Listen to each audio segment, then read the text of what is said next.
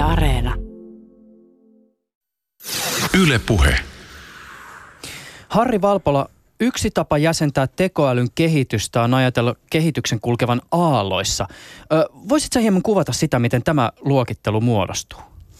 Joo, tekoälyhän on monenlaista ja nykyään se on kaikkien huulilla ja ihmiset ei välttämättä aina tiedä, että mistä puhutaan. Ja nämä tekoälyn aallot on semmoinen, semmoinen asia, mitä mun mielestä kannattaa katsoa, että ymmärtäisi vähän paremmin, missä mennään, koska muuten puurot ja vellit menee sekaisin, että niistä niitä todella monenlaisia erilaisia asioita käsitellään sitten vain yhtenä tekoälynä.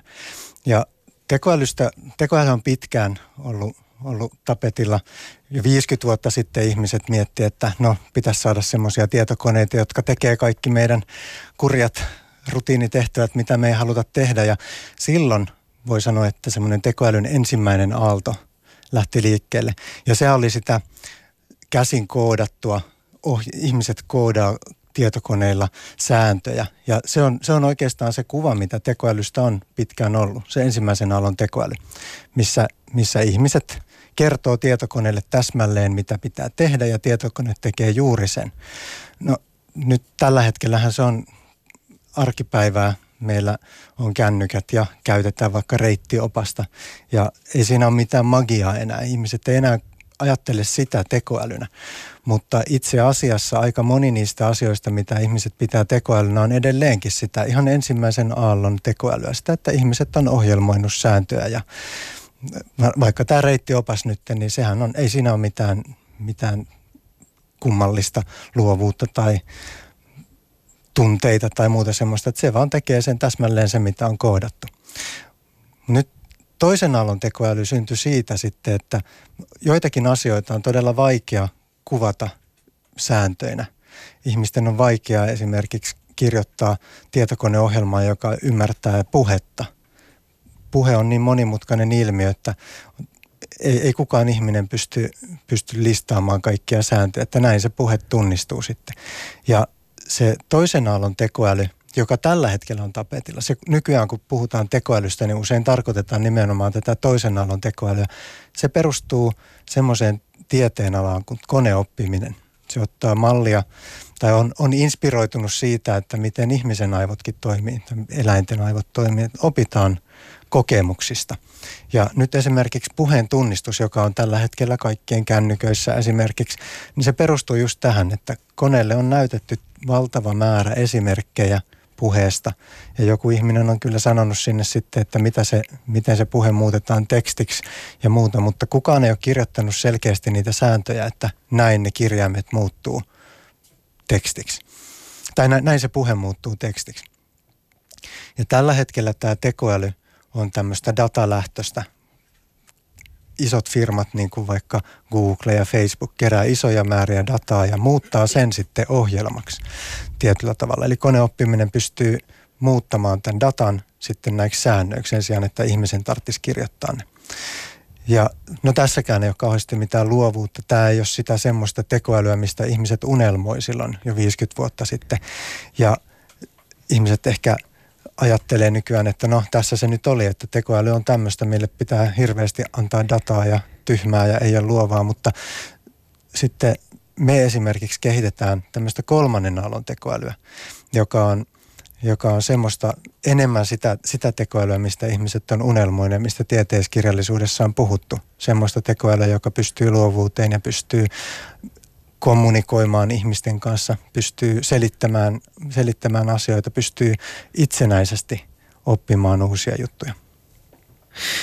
Tässä jaksossa keskustelemme tekoälystä, sen kehityksestä ja siitä, miten kone oppii. Kanssani studiossa istuu 25 vuotta koneoppimista tutkinut Harri Valpola.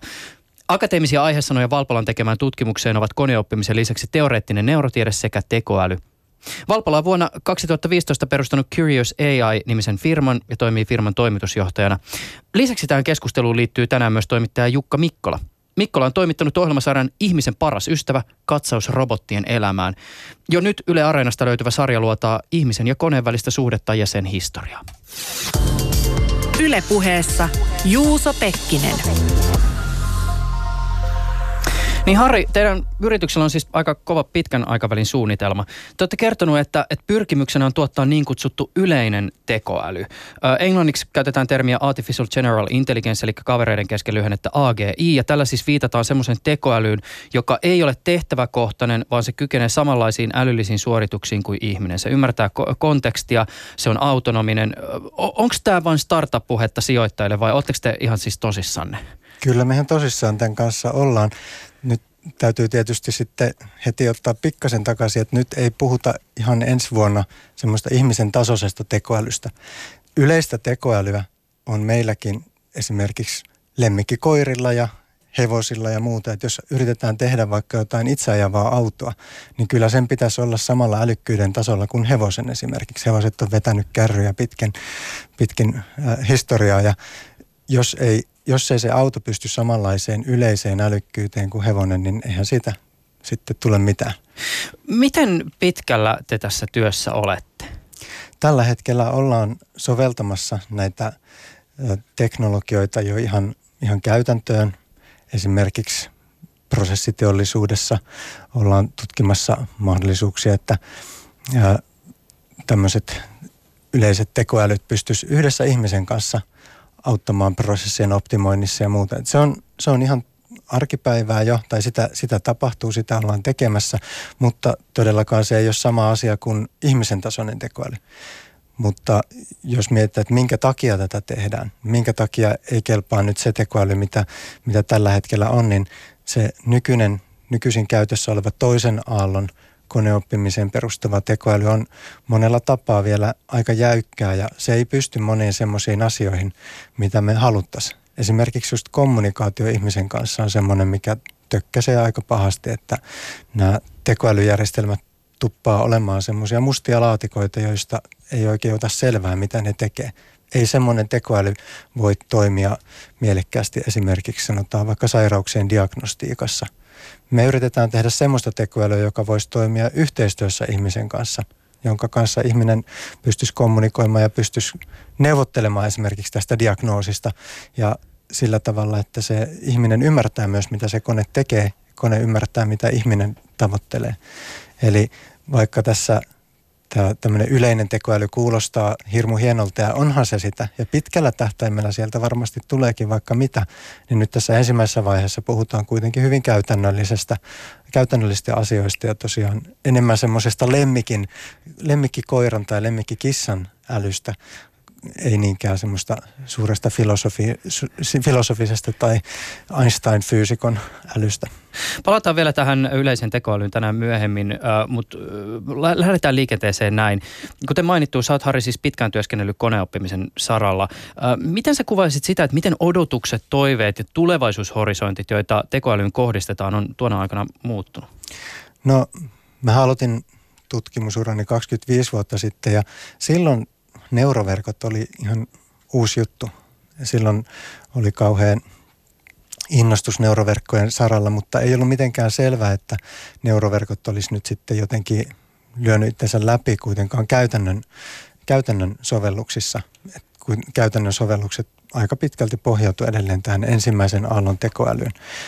Ja sitten no mähän itse olen tutkinut niitä neuroverkkoja, koneoppimista ja tämän tyyppisiä asioita koko urani, mutta sanotaan, että semmoinen suuren median innostus siihen asiaan hiipu kyllä.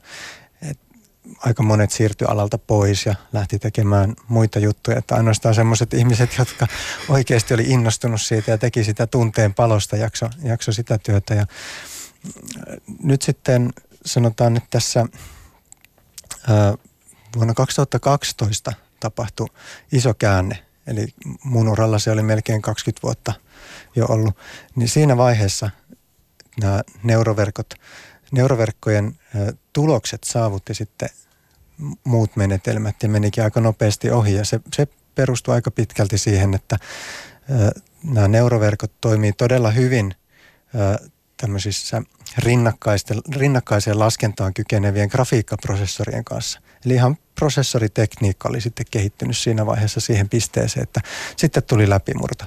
Silloin saavutettiin valtavia edistysaskeleita esimerkiksi puheen tunnistuksessa, kuvan tunnistuksessa.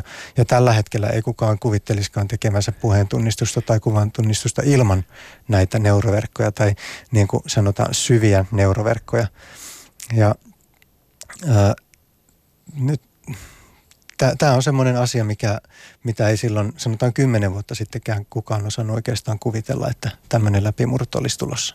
Varmaan just nämä mainitsemasi sovellukset, esimerkiksi puheentunnistus tai kuvien tunnistus on myös omalta osaltaan ollut sellaisia, jotka on ö, ajanut tietoisuutta tekoälystä, sen kehityksestä ja mahdollisuudesta. Tämä on tietysti valunut esimerkiksi populaarikulttuuriin. Toki siellä on tekoälystä puhuttu jo vaikka kuinka pitkään, mutta, mutta jotenkin tuntuu, että Skifi on tällä hetkellä niin suurta valtavirtaa, että et, et jo, jo, jotenkin siellä se kaikki, ne, kaikki niin kuin tekoäly on jollakin tavalla niin kuin huomattu ehkä jopa uudestaan, joku voisi ehkä näin spekuloida. Sitten taas toisaalta niin kuin bisnesmaailmassa puhutaan jatkuvasti tekoälystä.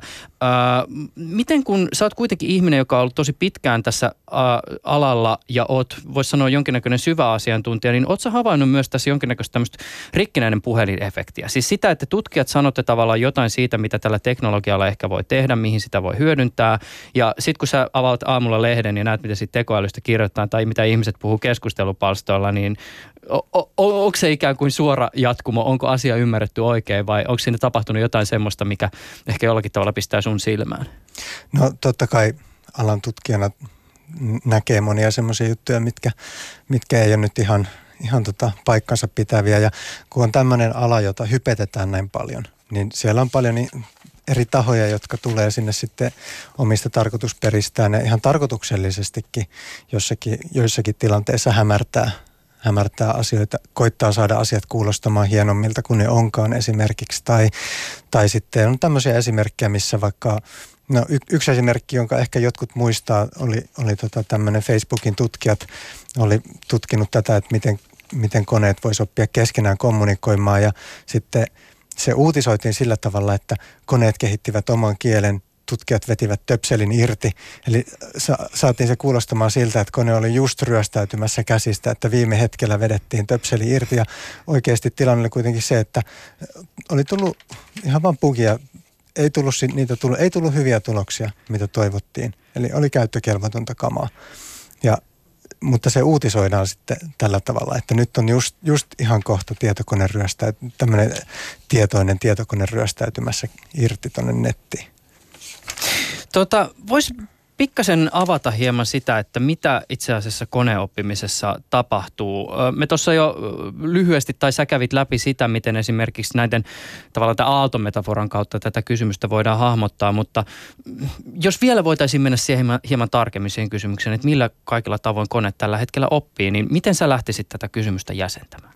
No aika moni ihminen on tutustunut jollain tavalla tilastotieteen menetelmiin ja tämmöisiin, ainakin meillä, meillä ihan lukiossa opetettiin muistaakseni jotain lineaarista regressiota, sitä, että jos on, jos on jotain dataa olemassa, että on tietoa vaikka ihmisten erilaisista ö, ominaisuuksista, sanotaan vaikka, että on tiedossa pituus, ja sitten siitä pitäisi ennustaa paino, niin sitten voidaan sovittaa siihen dataan jotain, joku malli, ja se on hyvin yksinkertainen versio tämmöisestä koneoppimisesta tavalla. Että koneoppiminen on, on sitä, että sitä dataa on vaan paljon enemmän ja ne mallit on valtavan paljon monimutkaisempia, mutta periaate on ihan sama. Eli sen sijaan, että ihminen ikään kuin koodaisi sen, sen säännön, että miten, miten vaikka pituudesta seuraa sitten ennuste painolle, niin sovitetaan jotain siihen olemassa olevaan dataan sitä erilaisia menetelmiä koneoppimiseen on, on todella paljon ja tällä hetkellä äh, ehkä se, mikä, äh, mikä on kaikkein eniten käytössä, tämä läpimurto, mikä tuli 2012, liittyy tämmöiseen niin sanottuun ohjattuun oppimiseen, joka on juuri tämän, tämän tyyppistä, mitä tämä painon ennustaminen pituudesta vaikka. Äh, jos halutaan, sanotaan vaikka tehdä nyt sitten autoille joku näköjärjestelmä, joka auttaa sitten itse ajavaa autoa tuolla liikenteessä tai vaikka ihan tämmöistä ähm, kuskia auttavaa järjestelmää jarruttamaan ajoissa tai varoittamaan jostain asioista, niin tehdään niin, että otetaan paljon kuvia se vastaa vähän niin kuin samaa kuin, että on, on se syötedata on niin kuin pituus. Ja sitten tiedetään, että mm, ihminen, ihminen merkitsee vaikka kuvista, että tässä kohti on auto, tuossa kohti on ihminen.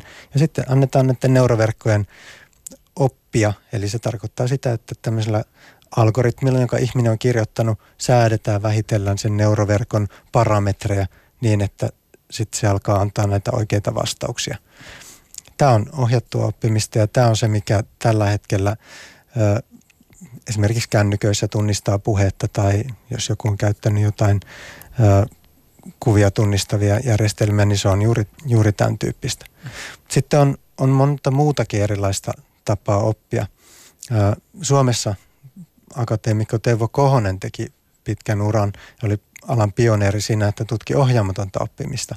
Ja se on enemmän sitä, että koitetaan löytää datasta jotain rakenteita ilman, että kukaan kertoo, että mitä, mitä ne oikeat vastaukset on. Mun oma vertaus tälle, että mä esimerkiksi olen tehnyt palapelejä, niin mä voin ottaa palapelit tuhat palapelin palaa laatikosta ja ruveta järjestelemään niitä sillä tavalla, että laitetaan samannäköiset palat samaan kasaan ja sillä tavalla vähitellen alkaa hahmottua kuva siitä, että alkaa op- nähdä, että okei, tämän tyyppisiä paloja, tässä on tämmöisiä vihreitä paloja tässä palapelissä näköjään, siinä on tämmöinen tekstuuri ja niitä lajittelee, niin vähitellen alkaa, alkaa oppia siitä, oppia ymmärtämään, että mikä sen datan rakenne on. Ja tämmöistä ohjaama, ohjaamatonta oppimista ää, voidaan käyttää sitten tämmöisten järjestelmien tuko, tukena, että kaikkea ei tarvitse kertoakaan sille järjestelmälle. Ja niitä voidaan sitten myös yhdistää. Osa ohjattu oppiminen esimerkiksi, jossa yhdistetään sitten tätä ohjattua ja ohjaamatonta oppimista. Tämmöinen sivuhuomio mutta täytyy tässä vaiheessa tehdä, kun mainitsit Kohosen. Ilmeisesti Teuvo Kohonen on aika merkittävässä roolissa sunkin uralla ollut. Joo, mä vuonna 90 lukiolaisena luin Hesarin tiedesivuilta jutun neuroverkoista ja se oli menoa sitten, että innostun niistä valtavasti. Olin siihen asti, siihen asti miettinyt jotain tiedeuraa ja biokemiaa tai muuta, mutta siinä vaiheessa kun luin sen lehtijutun, niin tiesin, että tämä on se juttu. Kirjoitin ylioppilasaineenikin näistä neuroverkoista ja vajaa kolme vuotta myöhemmin olin sitten Teuvon tutkimusapulaisena että, ja sillä uralla edelleenkin. Eli kyllä ilman, ilman tätä Kohosen pioneerityötä Suomessa ei olisi likikään samalla tasolla tämä alan tutkimus ja minäkään en tällä alalla olisi. Jos äh, Kohosesta mainitsi jonkun tämmöisen ikään kuin akateemisen aihetunniston, niin se lienee sitten tämä itseorganisoituva kartta, josta käytetään nimitystä SOM-malli ja, ja t- tulee siis englanninkielisestä sanoista self-organizing map ja, ja tästä on ymmärtääkseni sanottu, että se on myös yksi levinneimmistä suomalaista tutkimustuloksista. Joo, tämä Teuvohan – tutki ohjaamatonta oppimista ja kehitti tämän algoritmin 80-luvun alkupuolella inspiroituneena siinä, että siitä, että miten ihmisen aivokuori oppii hahmottamaan. Ihmisen aivokuorellekin muodostuu tämmöisiä piirrekarttoja ikään kuin. Esimerkiksi näköaivokuorella on, on tota, tämmöisiä karttoja, missä, missä eri, eri hermosolut sitten reagoi erityyppisiin ääreviivoihin esimerkiksi ja vierekkäiset hermosolut reagoi samantyyppisiin ärsykkeisiin. Ja tämä oli se y- yksi semmoinen inspiraatio tämän kohosen kartan taustalla. Ja se, se oli ensimmäisiä aidosti toimivia menetelmiä – siinä, että miten, miten koneoppimisessa voidaan hyödyntää dataa ja sitä käytettiin paljon esimerkiksi datan visualisointiin tai edelleenkin käytetään datan visualisointiin. Mm. Miten muuten, tota, tässäkin tietysti otetaan nyt tämä aivoanalogia ja kun on tekemissä teidän niin koneoppimisen parissa työskenteleviä ihmisten kanssa tai lukee tai kuuntelee teitä, niin ää, aika helposti se tota, keskustelu tai puhe jollakin tavalla menee myös toite, toisten tieteen alojen sektorille. Siis saatetaan viitata esimerkiksi psykologiaan tai neurobiologiaan tai kenties ollaan siellä niin kuin filosofiankin parissa. Onko sulla tullut urallasi vastaan sitä, että näiden edellä mainittujen alojen asiantuntijat kokis, että koneoppimisihmisten viittaukset on jonkinlaisia rajaloukkauksia? No ehkä rajaloukkaus on vähän kärjistetysti sanottu, mutta puolin ja toisin on välillä vaikea ymmärtää toisia. Ja se, se on varmasti monesti tämmöisessä monitieteisessä, monitieteisessä tutkimuksessa ongelma, että tullaan niin eri lähtökohdista että on vaikea edes ymmärtää, että minkä takia toi toinen pitää tätä asiaa nyt jotenkin tärkeänä tai, tai muuta. Et sanotaan, että neurotieteessä esimerkiksi siellä on monesta eri lähtökohdasta tulevaa tutkimusta. se on rikkaus, mutta se tekee siitä tutkimuksesta sitten myös, tai yhteistyöstä tekee myös hankalamman. Että sanotaan, että aika paljon neurotiedettä tehdään lääketieteellisistä lähtökohdista, mikä on erittäin järkevää ja ymmärrettävää, että esimerkiksi aivosairaudet on todella merkittävä asia ihmisille, yhteiskunnalle. Meidän, meidän alan ihmiset miettii sitä aivotutkimusta enemmän sitten informaation prosessoinnin näkökulmasta, että voitaisiko me ottaa jotenkin mallia siitä, voitaisiko me inspiroitua jotenkin tai saada vinkkejä siitä, että miten kannattaa rakentaa älykkäitä järjestelmiä. Ja monesti ne kysymykset, mitä tästä lähtökohdasta asetetaan hyvin erilaisia kuin mitä lääketieteellistä lähtökohdista. Että lääketieteellistä lähtökohdista pitää ymmärtää neuronien molekyylien käyttäytymistä ja miten, miten, minkälaisia vuoro, vuorovaikutuksia siellä on, mutta sitten siellä, siellä se, että miten joku asia teoreettisesti voidaan oppia vaikka, niin se ei ole niin, niin merkittävä asia. Totta kai aivotutkimustakin tehdään ihan teoreettisista lähtökohdista. Halutaan ymmärtää, miten tämä ihminen, mitä, mit, mitä me ollaan. Me ollaan me, meidän aivot on kuitenkin aika iso osa sitä, mitä me pidetään ihmisyytenä. Halutaan ymmärtää, että no miten nämä toimii. Mutta tämän, tämän tyyppistä, ehkä, ehkä nämä rajaloikkaus on vähän tosiaan vahvasti sanottu, mutta kyllä, kyllä on tota, aika monta keskustelua käyty puolin ja toisin silleen, että on huolellisesti ymmärretty toinen väärin. Niin, tämä tulee vaan mieleen esimerkiksi tuota e-, estetiikan maailmasta, joka itselle on tuttu, niin siellä ainakin jossain vaiheessa oli aistittavissa jonkinnäköistä nimenomaan tätä rajaloukkauksen kokemusta, kun esimerkiksi vaikka neurotieteilijät, aivotutkijat alkoivat pohdiskella sitä yhä enemmän kehittyvien aivokuvausmenetelmien myötä, että mitä ihmisen aivoissa tapahtuu esimerkiksi kauneuskoke- kauneuskokemusten äärellä. Ja, ja sitten tietysti tässä niin kuin taidefilosofit pohtivat, että ei se kauneus ole vain sitä, että johonkin symmetriaan reagoidaan jollakin tavalla, että sillä voi olla jotain niin kuin merkitystä vaikka jonkun niin kuin, siis moraalisten kysymysten kanssa, jos puhutaan vaikka Immanuel Kantin filosofiasta tai mistä ikinä, mutta että et, et, olen törmännyt tähän, että muidenkin tieteiden varrella äärellä tämän tyyppistä saattaa tapahtua. Öö, se, semmoinen muuten vielä, kun me tuossa noita erilaisia koneoppimisen muotoja käytiin läpi, niin vielä ikään kuin myös tämmöisten käytännön esimerkkien kautta. Me mainittiin tuo ohjattu oppiminen ja ohjaamaton oppiminen, mutta yksi tämmöisiä ehkä viime vuosien tunnetuimpia tekoälysovelluksia ja spektaakkeleja oli myös tämä AlphaGo, Googlen projekti. Ilmeisesti se pohjas vahvistusoppimiseen. Joo, tämä vahvistusoppiminen on sitten vielä ihan, ihan oma taiteenlajissa. Perustuu enemmän tämmöiseen yrityksen ja erehdyksen kautta oppimiseen. Eli siellä, sielläkin on tietyllä tavalla tavoite – Mut, mutta sitä ei anneta silleen suoraan, niin kuin ohjatusoppimisessa sanotaan suoraan, mitä pitäisi tehdä.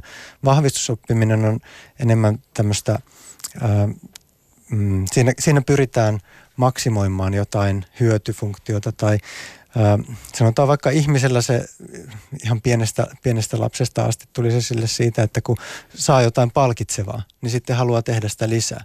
Eli kukaan ei sano, että kuinka näitä palkintoja voi, voi saada, mutta sitten kun se palkinto tulee, niin vähän niin kuin sisäsyntyisesti sitten motivoituu tekemään lisää mikä, sitä asiaa, mikä oli palkitseva. Ja tämä on, Tämä on tärkeä oppimisen muoto ja siihen liittyy monia, monia asioita. Siinä käytetään ohjattua oppimista ja ohjaamatonta oppimista ja näitä monia, monia muita oppimisen muotoja, mutta siihen liittyy sitten esimerkiksi semmoiset asiat kuin vaikka tutkiminen, kokeileminen ja mielenkiinto. Tämä firman, firman nimi Curious AI, sehän tulee just nimenomaan tästä, että täytyy olla utelias oppiakseen itse motivoituneesti jotain. Hmm. No se on tietysti sitten, mennään taas filosofia-akselille myös se psykologia-akselille, että mitä se on sitten se motivoituminen, mitä se tarkoittaa koneiden kontekstissa. Mutta mut tota, sen verran vielä sun omasta historiasta, Harri Valpola, että sä olit aikoinaan perustamassa suomalaista Zen Robotics-yhtiötä. Tämä oli ymmärtääkseni 2007. Muistuta mua pikkasen firman historiasta. Siis kun yhtiötä perustettiin, niin oliko alkuperäinen ajatus kehittää nimenomaan teknologiaa jätteiden lajitteluun vai tuliko tämä suunta vasta myöhemmin? No se tuli myöhemmin. Meillä tiedettiin, siis meillä oli tutkimusta tämmöistä ihmisen aivoista inspiroitunutta robotiikkaa oltiin tehty. Eli me tiedettiin, että me halutaan tehdä jotain tekoälykästä robotiikkaa.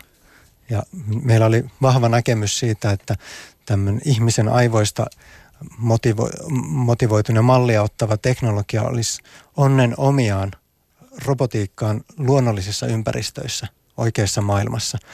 Me ei heti tiedetty, että mikä se on se oikea sovelluskohde. Me soiteltiin moneenkin suomalaiseen firmaan, varmaan parisataa firmaa käytiin läpi, että mikä on teidän pahimmat ongelmat, että me ratkotaan ne. Lähdettiin selvittämään sitä, että mitä tarvitaan ja vähitellen sitten kävi ilmi, että aika paljon tarvetta on semmoiselle semmoiselle robotiikalle, joka pystyisi käsittelemään jotain epämääräisiä kappaleita vaikka, niin manipulaatio terminä käyttää. Eli pystyt, pystyisi käsittelemään kappaleita ja sitten vähitellen selkisi, että no jätealalla siellä on oikeasti isoja ongelmia. Siellä ollaan valmiit maksamaan ihan rahaa siitä, että ratkotaan tätä, näitä manipulaatio-ongelmia. Sitten, sitten se vielä konverkoitu tähän rakennus- ja purkujätteen käsittelyyn, koska se, sitä tulee paljon ja se on tavattoman vaikea ihmisille käsitellä. On isoja kappaleita, teräviä, myrkky, myrkyllisiä aineitakin. Eli se, on, se oli just ihan parhaita asioita sitten lähteä tekemään roboteilla. Tässä varmasti tietysti kun ryhtyy kehittämään tekoälyteknologiaa, niin saa huomata, että virtuaalinen todellisuus ja sitten se fyysinen todellisuus on kuitenkin kaksi eri asiaa. Et tietysti koodina joku saattaa näyttää hyvältä, mutta sitten kun ikään kuin robotti tuo siihen asiaan ikään kuin se fyysinen, fyysisen ulottuvuuden, niin homma ei välttämättä ole niin helppo. Tämä tulee mieleen tietysti, kun katsoo esimerkiksi näitä monennäköisiä siis robottikisoja, missä robotit pelaa jalkapalloa tai ajaa itsestään aavikolla autoa tai mitä ikinä. Fysikaalinen todellisuus on aika haastava. Joo, nämä sanotaan, että algoritmit ei missään vaiheessa pettänyt meitä. Me perustajat, niin meillä ei ollut kokemusta minkään oikean fyysisten, fyysisten tota, laitteiden rakentamisesta. Ja se konetekniikka, se on vaikeaa ja arvostan, arvostan suuresti ihmisiä, jotka pystyy sitä, sitä tekemään, mutta se, sehän kesti vuosia sen, sen jätteenkäsittelyrobotin valmistaminen. Ja ilahduttavasti ne, ne just tämä vahvistusoppimiseen perustuvat algoritmit esimerkiksi oppi poimimaan sillä tavalla, että sitä aikaisemmin ihmiset ei ollut kaikki edes uskonut, että niin voi tehdä vielä siinä vaiheessa. Ja se saatiin toimimaan ja se oli merkittävä osa sitä, että se lopulta lähti toimimaan sitten. Siinä, siinä kesti useita vuosia kehittää sitten se, ne varsinaiset fyysiset robotit siihen kuntoon, että ne sitten oikeasti toimii teollisissa olosuhteissa. Ja se oli se, oli se niin kuin suuri haaste siinä, mutta tällä hetkellä voi sanoa, että asiat on mennyt hyvin, että Zen Robotics on maailman johtava robotti jätteen käsitteli, käsittelylaitteiden valmistaja. No sä lähdit pois Zen Roboticsista vuonna 2015 ja perustit teidän firman Curious AI. Mikä oli Aatos ja suunnitelma tuolloin? No siinä 2012 oli tosiaan tapahtunut tämä suuri käänne siinä, että vihdoin ja viimein ää, kaikki, nämä, nämä neuroverkkopohjaiset menetelmät alkoi alko toimia paremmin kuin monet muut ja näin, että siellä ihan pelkästään softaan pohjautuvan tekoälyn puolella tapahtuu paljon. mun oma työ Zen Roboticsilla oli tietyllä tavalla tehty, koska ne algoritmit, mitä tarvittiin siihen, että robotit pystyy selviytymään sen jätteen kanssa, joka oli siis semmoinen ongelma, mitä ei, ei ollut aikaisemmin pystytty roboteilla ratkaisemaan, niin se kaikki toimi. Eli mun näkökulmasta tilanne oli muuttunut tylsäksi, koska kaikki toimii niin hyvin. Ja siinä vaiheessa katoin, että no nyt, nyt täytyy lähteä eteenpäin. Ja itse asiassa 2014 jo ruvettiin tätä valmistelemaan ja meillä oli suunnitelmissa, että Zen Roboticsin äh, sisällä tehtäisiin niin kuin toinen osasto sitten, joka keskittyy enemmän tämmöiseen puhtaampaan tekoälyyn, mutta sitten todettiin, että se on kuitenkin bisneksenä niin erilainen, että kannattaa sitten spinnata ulos tämä startuppi mm. niin kuin niin kuin näillä alan termeillä sanotaan, kaikki englanninkielisiä termejä. Mä tuossa alussa mainitsinkin, että teidän tavoitteena, pitkän aikavälin tavoitteena on toteuttaa tämä yleinen tekoäly. Siis toki varmasti ennen tätäkin tapahtuu vaikka ja mitä. Kesällä esimerkiksi ilmoitettiin, että te aloititte yhteistyön Nesteen kanssa ja tarkoituksena tässä on kehittää teknologiaa prosessiteollisuuden tarpeisiin. Mutta jos ajatellaan tätä ikään kuin suurta kysymystä, tätä yleistä tekoälyä, joka on autonominen, kykenee itse niihin oppimisprosesseihin kontekstista riippumatta ja on jollakin tavalla ihmisen kaltainen, niin tietysti tässä tässä herää myös sellainen kysymys, että, että kuinka paljon teillä on esimerkiksi tämmöisen tavoitteen toteuttamiseen ihan siis realistisia mahdollisuuksia. Tekoälyn kehitys on tosi kovaa kilpajuoksua, jossa siis potentiaaliset palkinnot on voittajille valtavat. Resurssit, joita isot yritykset ja valtiolliset toimijat tähän työhön upottaa on ihan siis käsittämättömiä. Ja tätä kehitystä ajaa muun muassa DeepMind, Google, Facebook, OpenAI, Baidu, Microsoft. Ja monet näistä sanoo hyvinkin suoraan, että tavoitteena on jonkinlainen yleinen tekoäly. Mutta minkälaiset mahdollisuudet pienellä suomalaisella parinkymmenen henkilön tiimillä ö, on jos ajatellaan tätä globaalia mittakaavaa, jossa teidänkin rahoitus tietysti viime vuonnakin saitte kerättyä melkein se oliko se kolme miljoonaa euroa, onhan sekin jo jotain, mutta kun ajatellaan esimerkiksi näitä isoja yhtiöitä, niin kyllä siellä on pauk- paukkui aika paljon sitten enemmän. Tällä hetkellä todella paljon paukkuja laitetaan tekoälyn soveltamiseen käytännössä ja nimenomaan tämän toisen aallon tekoälyn soveltamiseen ja se on, se vaatii paljon rahoja. Näilläkin isoilla firmoilla, mainitsit tuossa esimerkiksi Googlen DeepMindin ja Facebookia ja on, on monia muitakin firmoja, Applet ja Amazonit, kaikki ne kilvan, kilvan näitä tekoälyjärjestelmiä rakentaa, niin kuitenkin sielläkin suuri osa siitä tutkimuksesta keskittyy sovellusten tekemiseen tässä ja nyt, ei niinkään sen pitkän tähtäimen yleisen tekoälyn kehittämiseen. Ja semmoiset tiimit, jotka tätä tekee, niin ei ne ole 20 ihmistä suurempia. Sitä on to, sen, sen tyyppistä tutkimusta on vaikea tehdä sillä tavalla, että skaalattaisiin, vaan palkataan vaan lisää tutkijoita ja siitä se jotenkin syntyy. Eli meidän, meillä on totta kai vastassa isoja pelureita, mutta aina silloin kun tulee tämmöinen murros, missä pitää kehittää joku aivan uusi teknologia, niin se antaa mahdollisuuden uusille, paljon paljon pienemmille pelureille vasta alkajille voisi sanoa, mutta siis meillähän on tässä kuitenkin vuosikymmenten tutkimus taustalla myös. Meillä ei ole yhtään sen huonommat lähtökohdat siinä mielessä kuin näillä, näillä suurilla kansainvälisillä firmoilla. Tietenkään me ei lähdetä sitten joka taisteluun. Täytyy, täytyy valita taistelunsa, että me ei lähdetä kilvan kehittämään sitten semmoisia menetelmiä, jotka vaatii valtavan paljon laskentaa ja valtavan paljon dataa. Mutta se tulevaisuuden tekoäly ei välttämättä vaadikaan niin paljon dataa. Ja se, on, se perustuu enemmän se, semmoiseen vuorovaikutukseen ihmisten kanssa ja semmoiseen, semmoiseen ajatteluun – mikä, mikä ei vaadi sitä dataa niin paljon. Mun on äh, helppo, kiitos Kifin, kuvitella, että mitä tämmöinen yleinen tekoäly esimerkiksi voisi olla. Tietysti esimerkiksi asiantuntijavinkkelistä nämäkin mielikuvat voi olla ehkä sen rikkinäisen puhelimen myötä tota, vääränlaisia. Mutta mä, mä yritän jotenkin sillä vielä mielessäni konkretisoida sitä, että mitä tämmöinen niin yleinen tekoäly siis käytännön tasolla on. Onko se esimerkiksi valtava läjä toimintaohjeita siitä, että miten kone ikään kuin joka jokaisessa kontekstissa kykenee luomaan sit niitä omia toimintaohjeita vai onko se olemassa joku sellainen kultainen koodirivi, joka, joka niin mahdollistaa lähes maagisia ominaisuuksia? Mahtuuko tämmöinen yleinen tekoäly muistitikulle? Ää, kuinka paljon se vaatii laskentatehoa? Siis miten se konkretisoituu olevaksi? Hyviä kysymyksiä kaikki.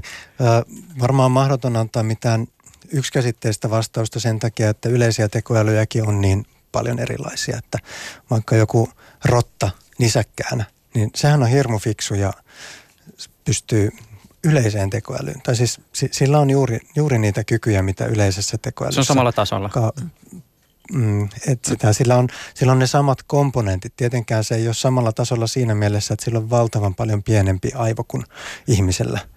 Ja ei se pysty esimerkiksi näkemään yhtä hienosti kuin ihminen. Se ei pysty ymmärtämään fysiikan, fysiikan teorioita tai runoutta tai, tai muuta, mutta se on kuitenkin yleinen tekoäly. Ja tämä on se, se, tästä tulee helposti semmoinen, että kun sanotaan, että me kehitetään yleistä tekoälyä, mitä me todella tehdään, niin vielä painottaisin, että me ei olla nyt ihan ensivaiheessa kehittämässä kuitenkaan ihmistä. Ihmiselle ei tarvita korvaa ja meillä on jo ihmiset. Me tarvitaan enemmän semmoista tekoälyä, joka pystyisi täydentämään ihmisiä, pystyisi toimimaan ihmisten kanssa niin, että saadaan mahdollisimman hyviä tiimejä aikaiseksi. Mutta mä yritän jotenkin vielä hahmottaa tämmöistä yleistä tekoälyä resurssina, jos me puhutaan semmoista niin todella top-notch tekoälystä, joka on jo lähellä sitä ihmisen älykkyyttä. Siis sitten kun se jossain vaiheessa tapahtuu, niin ensinnäkin huomataanko me se, että jotain on tapahtunut vai onko tämä semmoinen kehitys, joka tapahtuu sillä hiljalleen ja sitten tuossa yliopistossa väännetään siitä, että onko itse asiassa tämmöinen yleinen tekoäly jo olemassa?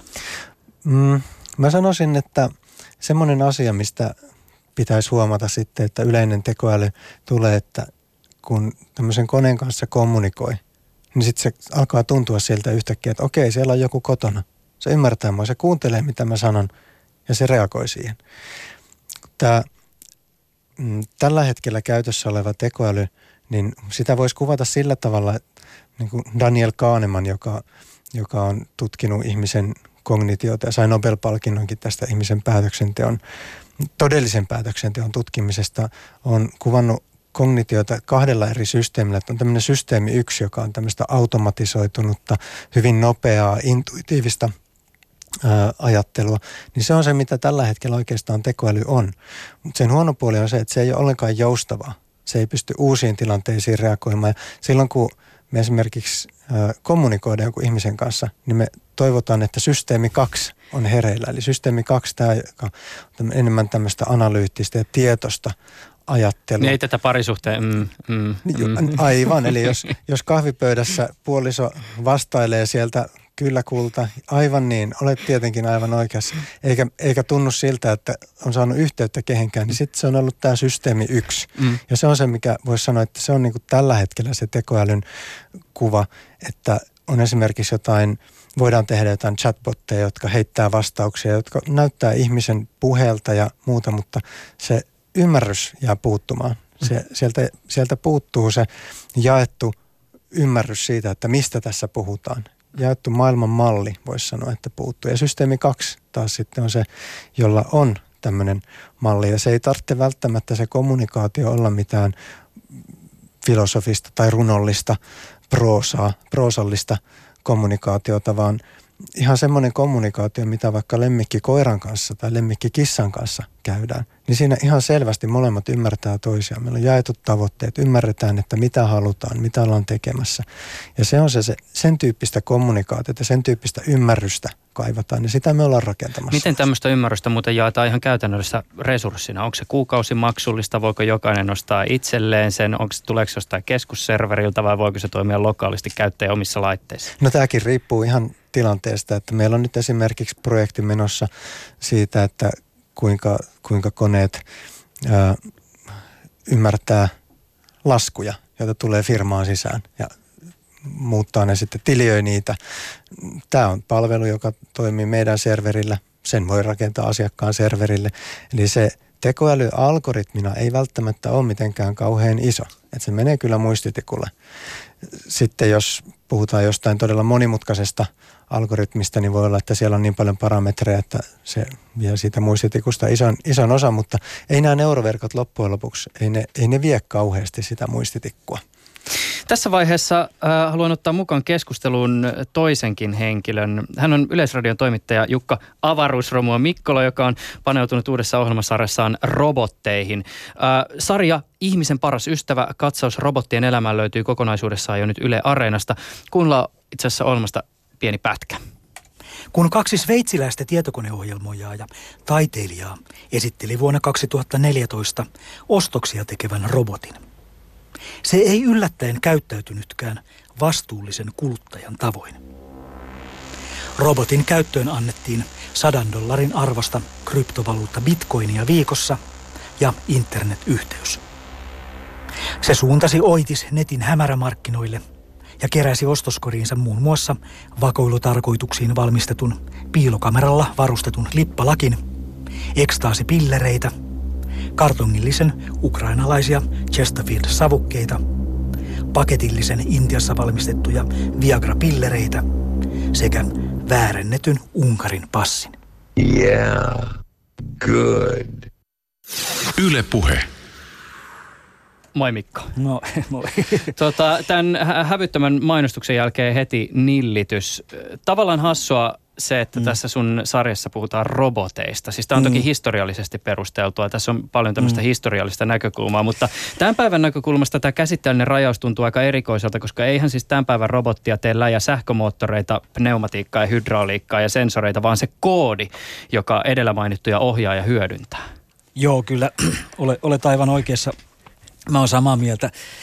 No robotit tuli mukaan lähinnä siksi, että ää, miten voisin kuvata, no kaikki on nähnyt tähtien sodan. Kaikki tietää, kuka on R2D2 ja 3CPO.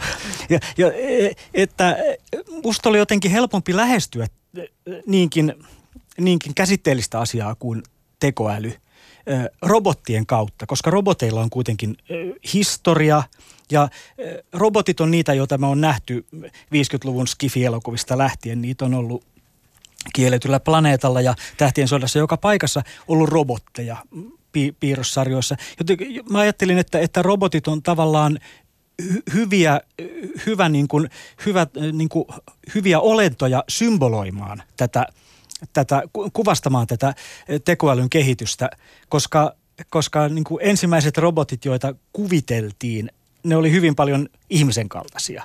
Niin kuin Karel Chapekin näytelmässä, oliko se nyt vuodelta 20 tai 21, siis lähes sata vuotta sitten, niin, niin siinä robotit oli jo, ne ei ollut mekaanisia, vaan ne oli jollain tavalla niin kuin bioteknologisesti tuotettuja ihmisen kaltaisia olentoja, jotka oli kuitenkin robotteja. Ja, tota, ja, ja sitten sit, sit sen jälkeen robotit rupes muistuttaa kaiken maailman niin kuin säilykepurkkeja ja muita, se, että, että robotit muuttu hyvin mekaanisiksi otuksiksi ja, ja mä jotenkin ajattelin, että koska roboteilla oli selkeä historia populaarikulttuurissa ja sitten myöhemmin ihan niin kuin normaalissa elämässä. Nyt jos menee vaikka Kalasataman terveyskeskukseen, niin, niin siellä on Pepper-robotti ottamassa vastaan ja Ei, neuvomassa. Ottaa silloin, kun toimii niin. vastaan. niin, Ilmeisesti niin, siinäkin on ollut jotain niin. ongelmia. Hei, tämä muuten, siis mistä tämä tuli tämä sana robotti? No itse asiassa robotti tuli Karel Chapekin näytelmästä. Niin se oli se? Niin se Joo. oli se RUR, eli Rossum's Universal Robots, jo, jo, joka, ja, ja se tuli, ja itse asiassa se ei ollut Chapek, vaan hänen veljensä, joka keksi sen sanan robotti. Ja se tulee muistaakseni tsekinkielisestä sanasta rabotnik tai joku, joka tarkoittaa siis orjaa, ty, työtä tekevää orjaa. Hmm. Jatvas Rabotnik. Just näin. Hei, millä mielellä sä oot kuunnellut tätä tähän asti käytyä keskustelua? Onko sulla tullut jotain ajatuksia? Joo, hy- hyvin, hy- hyvin suurella mielenkiinnolla olen kuunnellut Harrin ja sun juttuja. Ja tota, kyllä, mul, kyllä mulla tulee heti paljon kysymyksiä. Esimerkiksi se, että kuinka paljon, kuinka paljon tekoälyn kehitys tulee vaikuttamaan tulevaisuuden niin etiikkaan, moraaliin, arvoihin ja, ja myös ja talouteen. Mä muistan, Harri, jossain lehtijutussa sä vertasit sitä teolliseen vallankumoukseen. Et, et, että niin kun ne muutokset saattaa olla samaa suuruusluokkaa. Ja kun sitten mä nyt taas asiasta innostuneena on tullut tutkineeksi teollisen vallankumouksen historiaa, siis 1800-luvun loppuun, 1900-luvun alkua, niin, tota, niin kyllähän silloin maailmassa oli se tilanne, että jouduttiin todella isojen kysymysten äärelle ja miettimään, että, että että mitä ihmiset nyt tekee, kun koneet yhtäkkiä alkaa tekemään kaikki meidän työt tai kaikki ihmiset siirtyy tehtaisiin ja niistä tulee robottien kaltaisia mekaanista työtä suorittavia olentoja. Tässä sun äh, ohjelmasarjassa sä puhut muun muassa ludiiteista muutamalla joo, sanalla. Joo, joo. Avaa vielä, muistuta. Niin, ludiitit oli, oli, oli niitä ihmisiä, jotka teollisen vallankumouksen aikana alkoivat kapinoimaan sitä teknistä kehitystä vastaan, koska ne oli vähän niin kuin te, ny, nykyään niitä kutsuttaisiin terroristeiksi. Ja tota, ja ideana oli se, että, että he olivat sitä mieltä niin voimakkaasti, että, että, että tämä on pahasta. Tämä tuhoaa ihmisen, tämä tuhoaa ihmisen niin kuin kaikilla tasoilla, sekä henkisesti että fyysisesti, koska ihmisen ei enää, enää tarvitse tehdä työtä ja ihmisellä ei ole niin kuin, ikään kuin oikeutta tehdä työtä ja olla olemassa niin kuin sitä kautta tässä maailmassa, vaan, vaan että tulee koneet, jotka, jotka tota, en, ensin koneet kutovat meidän puolestamme ja sitten ne alkaa tekemään kaikkea muuta meidän puolesta. Ja, ja Ludditit kävi hajottamassa kaikkia niitä kutomoja Englannissa, tuhoamassa niitä koneita ja muuta. Et ne oli, ne oli ludditteja. Löytyykö muuten tänä päivänä mitään ludditteja? Onko sulle esimerkiksi Harri tullut vastaan, kun sä, sä kuitenkin työskentelet semmoisen teknologian ää, parissa, jonka tiimoilta uumoillaan siis sitä, että lukemattomat ihmiset esimerkiksi joutuvat työttömäksi siitä syystä, että koneet tekevät ne työt, joita nämä ihmiset aikaisemmin teki. Toki siis voidaan käydä keskustelua siitä, että mitä nämä työttömäksi jääneet ihmiset tulevaisuudessa tekee, mutta että, että onko tänä päivänä jotakin tällaista ihmisryhmää tai porukkaa, jota voisi jollakin tavalla nimittää ludiiteiksi? No varmaan aina silloin, kun tapahtuu jotain isoja mullistuksia, niin siellä on voittaja häviä ja häviät sitten ihan syystäkin on, on huonolla tuulella tästä asiasta. Itselleni ei ole, ei ole sattunut mitään vakavampaa kohdalle, mutta tiedän jotain robottitutkijoita, jotka on saanut ihan tappouhkauksia. Onko tämä ylipäätänsä sun mielestä edes sellainen asia, jota esimerkiksi sun kaltaisen kaveri, joka tekoälyä tai koneoppimista kehittää, edes tarvitsee miettiä? Kyllä mun mielestä tutkijoilla ja kehittäjillä, kaikilla, kaikilla jotka kehittää teknologiaa, on, on tietynlainen vastuu siitä, että minkälaista se teknologia on, mitä se vaikuttaa. Teknologia ei mun mielestä ole sillä tavalla neutraalia kuitenkaan, että se, että millä tavalla se teknologia kehitetään, niin sillä voi olla paljonkin vaikutuksia siihen, että mitä, mitä sillä voi tehdä, mikä, mitä se, ketä se auttaa ja ketä se ei auta sitten.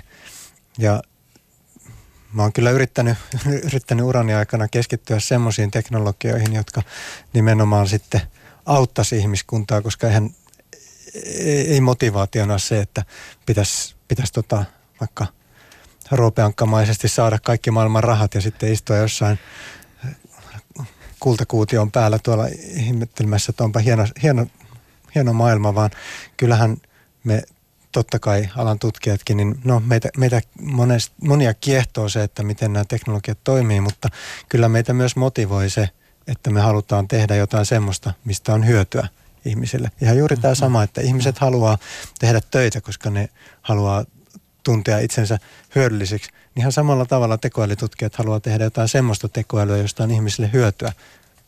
Tähän mm. liittyen muuten teet työtä, jolla on tarkoitus tematiikkaan kiinnostava. Tästä nyt jo jonkin aikaa, mutta siis tämä esimerkiksi Googlen työntekijöiden vastaisku ja manifesti sitä vastaan, että yhtiö alkaa kehittää semmoista, äh, siis konenäköön perustuvaa teknolo- tai konenäköteknologiaa, jota voidaan käyttää esimerkiksi sotilassovelluksiin. Tästähän on ihan hirveä, hirveä poru. Mm. Joo, ja ihan tavallaan syystäkin Googlehan on kuitenkin semmoista semmoista imagoa pitänyt itsestään, että tekevät vain hyvää.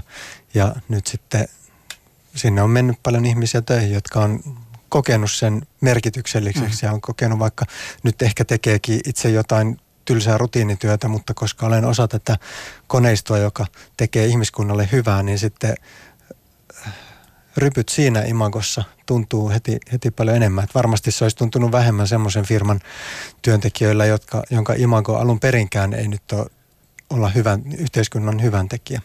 Mä voisin sillä vielä ottaa tähän mukaan tämmöistä hieman historiallista perspektiiviä. Sä ö, käyt tota, läpi, Jukka Mikkola, tässä sun tota, ohjelmasarjassa läpi tätä robottien historiaa, niin voisit sä tarjota hieman tämmöisiä niin pisteiskuja siihen, mitä roboteista on historian kuluessa ajateltu, minkälaisia odotuksia niihin on ehkä kohdistunut ja millä tavoin käsitys ihmisen rinnalla kulkevista koneista on kehittynyt?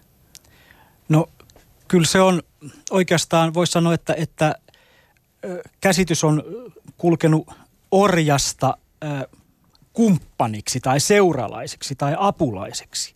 Että kyllähän, kyllähän vaikka, vaikka niillä ei ole käsiä eikä jalkoja, mutta kyllähän Siri ja nämä kaikki Googlen esimerkiksi nämä niin sanotut kotirobotit, jotka ei ole oikeastaan robotteja, vaan ne on vain sellaisia pömpeleitä, jotka, joita pidetään keittiön tai olohuoneen pöydällä ja jolta kysytään, että, että koska se sade alkaa ja, ja milloin ratikka nelonen kulkee ja muuta. Eli kyllä se niin kuin se kehitys on mennyt siihen suuntaan, että, että roboteista on ihan arkipäivässäkin tullut entistä enemmän ihmisen apulaisia ja kumppaneita ja tavallaan sillä niin kuin, niin kuin neuvovia kumppaneita ja, ja tietäviä kumppaneita ja tietoa hakevia kumppaneita. Se on varmaan se, mikä on se tämänhetkinen. Siltä saatetaan kysyä, että kuin tehdään taatelikakku esimerkiksi. Mm. Niin, et, et, et, kyllä se siihen on, siihen on mennyt nykyään ja, ja se täytyy tosiaan sanoa, että kyllä robotit on myös muuttunut ihan konkreettisesti, niin robotit on muuttunut entistä vähemmän robottien näköisiksi. Hmm. Va- vaikka jostain Pepperistä esimerkiksi on yritetty tehdä semmoinen ha- hauskan, hauskan pikkuihmisen, sen hobitin oloinen tyyppi, mutta tota, ky- kyllä mä on sitä mieltä, että, että suurin osa kaupallisista roboteista, joita mekin nyt tullaan varmaan seuraavan kymmenen vuoden aikana näkeen kauppojen hyllyillä tai jota me tilataan netistä, niin ne, on, ne, on, ne muistuttaa mahdollisimman vähän,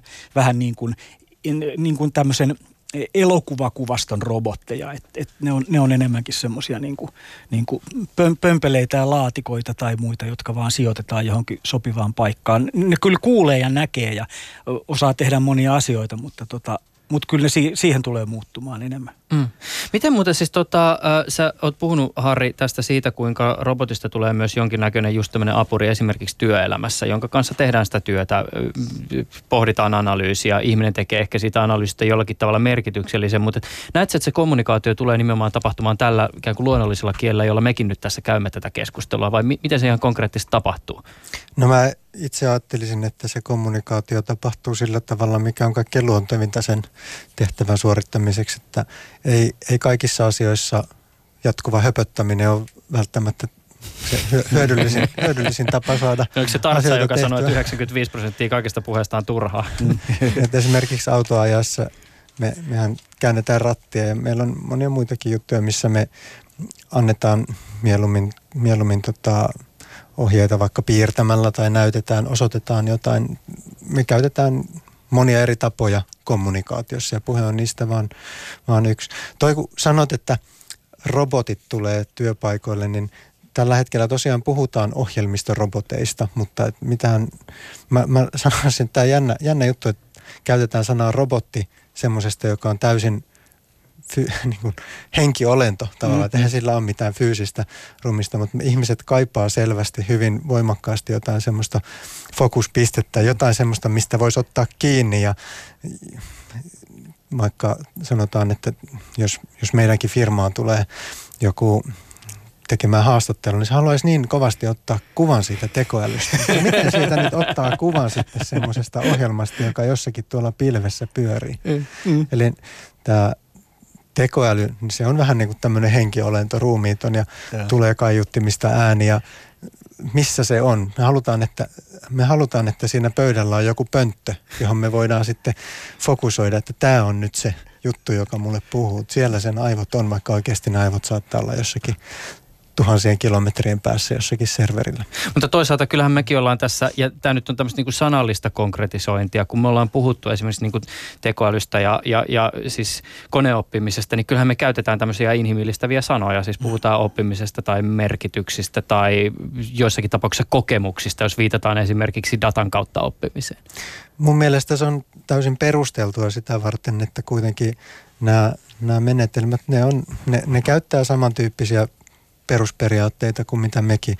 Sanotaan nyt vaikka, kun on mainittu tämä vahvistusoppiminen, niin se on tietyllä tavalla hyvin inhimillistä ja siinä helposti käyttää ihan, ihan hyvästä syystä käyttää semmoisia termejä, jotka, joita me ollaan totuttu käyttämään sitten ihmisen psykologiasta, että esimerkiksi vaikka tavoitteita tai päätöksiä tai joku voi harmittaa, niin sillä, mm. sillä on ihan tota, se sana har, harmistus, niin se, siitä on tullut ihan tekninen termi, että sitä voidaan mitata. Että meillä on joku mittari, jolla me mitataan, että kuinka paljon tätä järjestelmää nyt harmittaa tai tuota toista verrataan, että se on parempi järjestelmä, jota harmittaa vähemmän. No, mutta toisaalta mm. siis harmittaminen tai ö, intentio, tämän tyyppiset kysymykset, niin nehän linkittyy aika voimakkaasti sitten myös kysymykseen esimerkiksi niin kuin tietoisuudesta, sisäisestä puheesta, ajattelusta.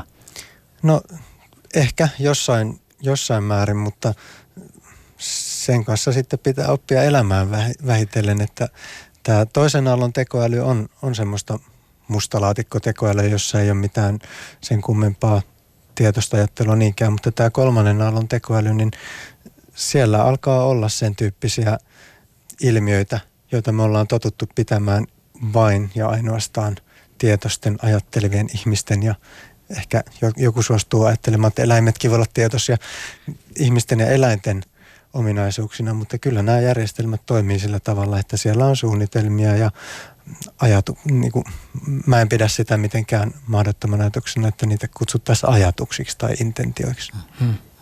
Tota, äh, molemmille teille vielä tällainen kysymys. Äh, Mä tuossa pääsin joku aika sitten katsomaan Michael Crichtonin mainion vuoden 1973 elokuvan Westworld. Ja tämä on siis se elokuva, jonka pohjalta esimerkiksi HBO on tehnyt tämän Westworld-sarjansa. Se on tosi suositeltava elokuva. Siinä esitellään esimerkiksi vuonna siis 73 muun muassa tietokoneviruksen konsepti. Jengi on varmaan ollut niin kuin aivan suu auki, puhumattakaan siitä, että siinä on tiettävästi ensimmäistä kertaa valkokankaalla ollut digitaalisia pikseleitä.